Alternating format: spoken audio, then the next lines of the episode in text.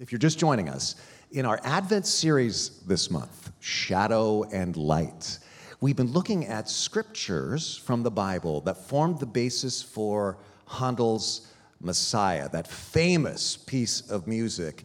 And today, we've been anticipating this since Thanksgiving, really. Our choir and orchestra, singers from Monte Vista Christian High School, under the direction of Tony Daner, are going to present not prevent, they're not going to prevent this, they're going to present this. Highlights of Handel's Messiah. Who's excited about this? I'm so excited I can barely speak. So, listen, I want to take just a few minutes to set this up for you because maybe you're not used to classical music or you don't really know what this is all about. Uh, if you listen to the backstory of this, I, I know you are going to be totally riveted. Somebody once said that Handel's Messiah is to Christmas concerts what It's a Wonderful Life is to Christmas movies, right? Something that's old and yet still so profound. It has so much emotional resonance for audiences even today. Now, why is that? I think it's because it's full of both the pain and the hope that Handel experienced when he was writing this, but also that the original readers of the scripture were experiencing. So here's the backstory. Are you ready for this? George Frederick Handel was born in Germany, moved to London, England, as a young man. And in London in those days, you had to write big music to get people's attention. These days, you know, we think of classical music, going to a classical concert, we think of something sedate and meditative. But in those days, spectators at concerts, and this is a contemporary engraving from a newspaper in the mid 1700s, they would wander around, they would crack peanuts and eat them, they'd spit, they would boo, they would sometimes even riot if they didn't like the music, much like our junior high group here at church. Just kidding about that. But it was more like going to a modern rock concert, right, or a baseball game. And Handel thrived in that environment, right? He'd write maybe a couple of ballads in his pieces, then he'd come back with a big bombastic piece of music. Specifically, he specialized in Italian opera with big sets, big costumes, big music. But after about 25 years, this kind of music suddenly fell out of style. And Handel's career stalled out. He went bankrupt. He lost many, if not most, of his friends. He even had a stroke that left him partially paralyzed. And so he very likely was depressed and discouraged and feeling like his best days were behind him. And probably we would not even have ever heard of Handel because his, his opera music was well, just, just wouldn't have made it right 300 years later almost down to our time except for what happened next in his life it was at this low ebb that a friend of his charles jennens sent him a letter filled with bible references about the messiah messiah comes from a hebrew word meaning the anointed one or the chosen one that God would one day send to the world, Jesus Christ. Now, there's no evidence that Handel was particularly a religious guy. So, for a long time, that letter just sort of gathered dust on his desk in his office. But once he opened the letter and looked up those verses, he was inspired. And here's what happens next he locks himself in his office for 24 days straight, hardly eating, hardly drinking, just writing like a madman. His original manuscript survives to this day at the British Museum. I've had a chance to see it with my own eyes. You can look at it, it's clearly very rapidly written and it's full of ink blots and what many have said look like his own tear stains. And it's been said that after writing the Hallelujah chorus, uh, there it is, right there, you can see his writing, Hallelujah, his assistant heard weeping through the locked door of his office. And so he forced open the door to see Handel standing there, pen in hand, tears streaming down his face. And he looked at his assistant and said, I did think I saw all heaven before me and the great God Himself. Now, Handel didn't write anything autobiographical, so we just kind of have to infer from the things that he did. But here's what he did next he did something completely unusual for those days. Instead of premiering the Messiah at some big fancy London concert hall, he moved the two premiere concerts way up north to Dublin, Ireland, to, to kind of a second rate music hall up there. Dublin in those days was, was very impoverished. And he put on his concert there as a benefit for two charity hospitals and a debtor's prison. In fact, it was this very prison in Dublin, Ireland. In those days, if you were in debt and you couldn't pay your bills, you know what happened? You went to prison.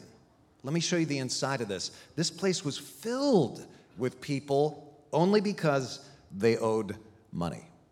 But with the proceeds from the concerts, 147 men were set free from debtor's prison because Handel paid all of their debts that night. How fitting is that, right?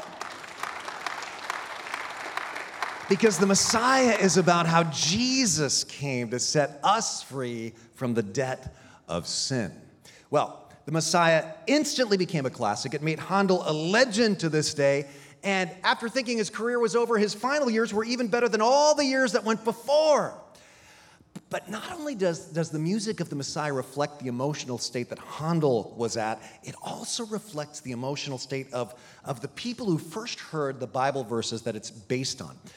A lot of people don't realize that every single word of the Messiah comes straight from the Bible. In fact, we put those verses in your program. So listen to, you got to hear this emotional backstory of these verses. And I'll illustrate with some drawings from a very old German Bible that I have at uh, my house.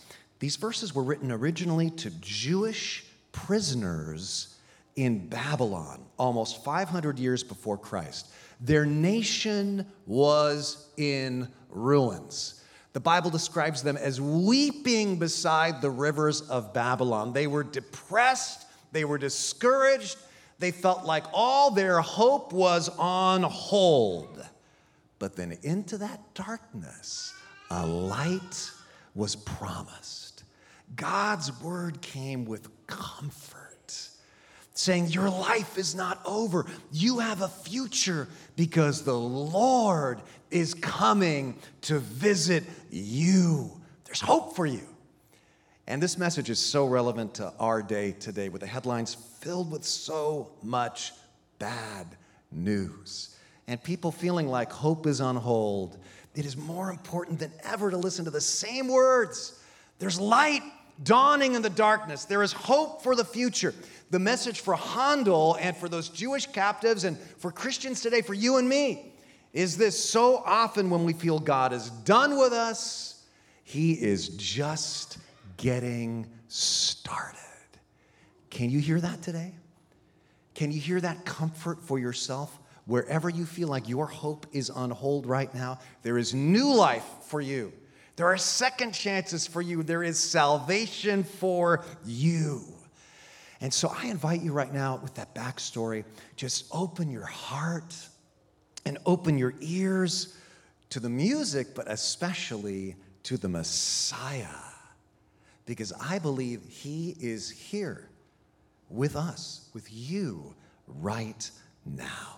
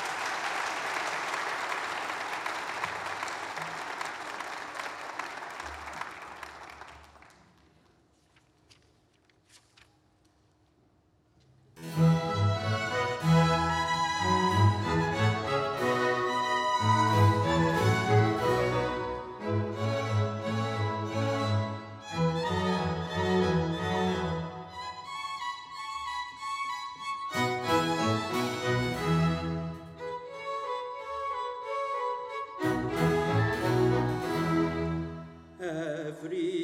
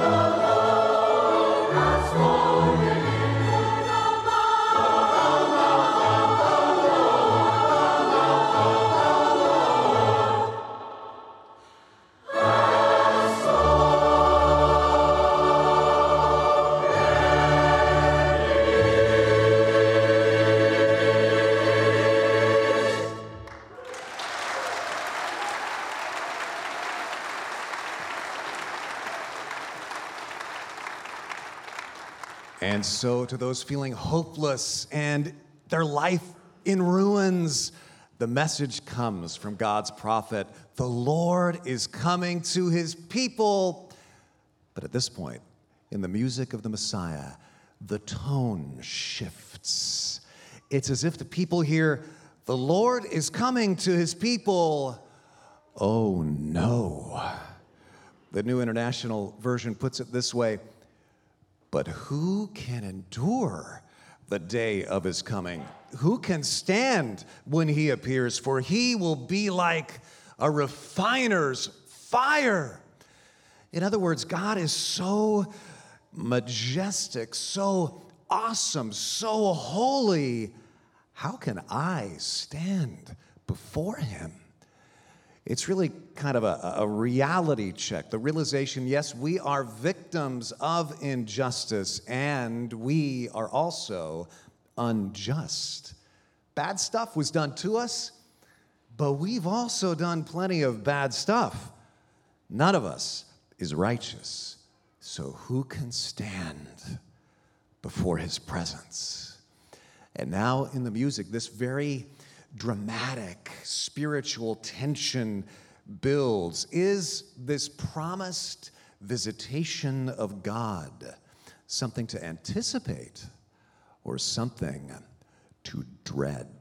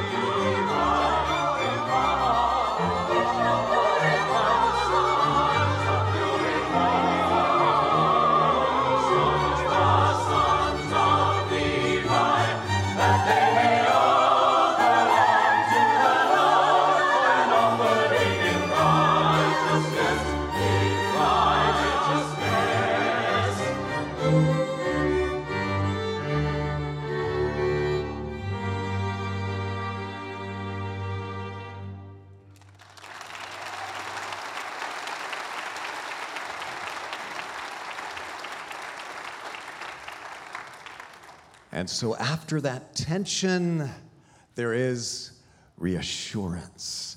The good news is this yes, the Lord will come to his people, the Messiah will arise, but not as a warrior, not even as a judge, but he'll come to us first as a baby. Unto us a child is born, who will be the wonderful counselor, the mighty God, the Son of the everlasting Father, the Prince of Peace. And here's the really good news He came not to condemn the world, but to save the world, like a gentle shepherd, as you'll hear the choir sing, carrying his people like little baby lambs close to his heart. And like a shepherd, he lays down his life for his sheep. Yes, he will purify us by his own sacrifice on the cross to make us new.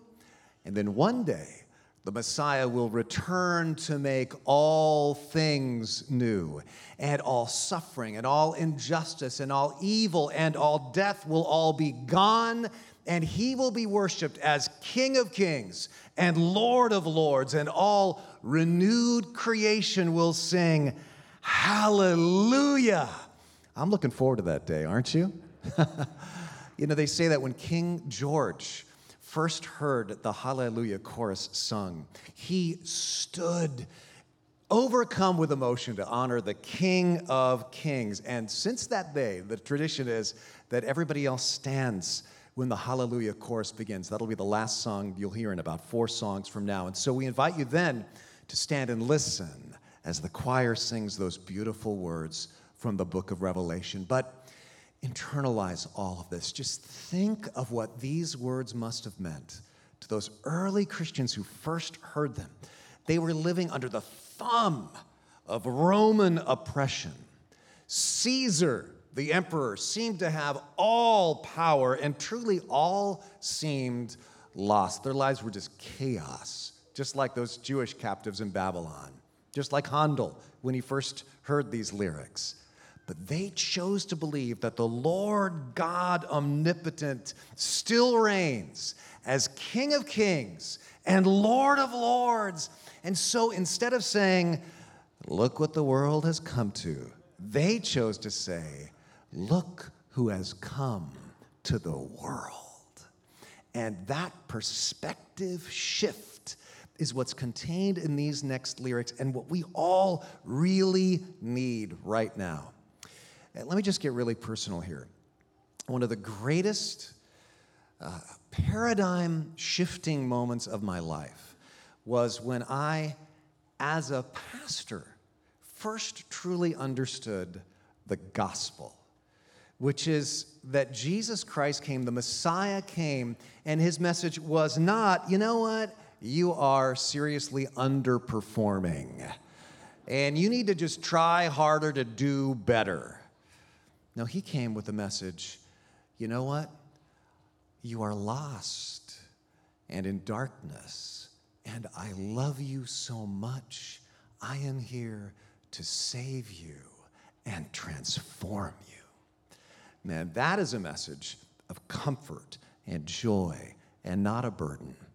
And so, if you have ears to hear, listen when the choir sings the invitation from Jesus come to me all of you who are weary and burdened, and He will give you rest.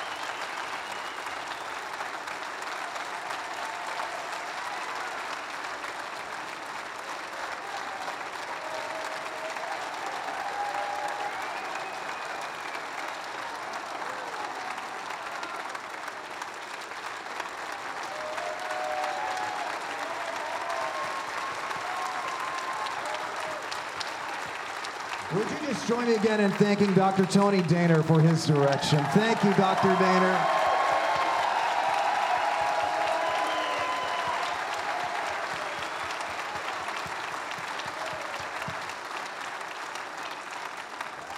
What a beautiful reminder as we go out into the Christmas season and to the sometimes chaos of our world. Remember, He is King of kings and Lord of lords of the universe, and you'll receive peace when you make Him King and Lord of your life and of your heart. Amen? Amen.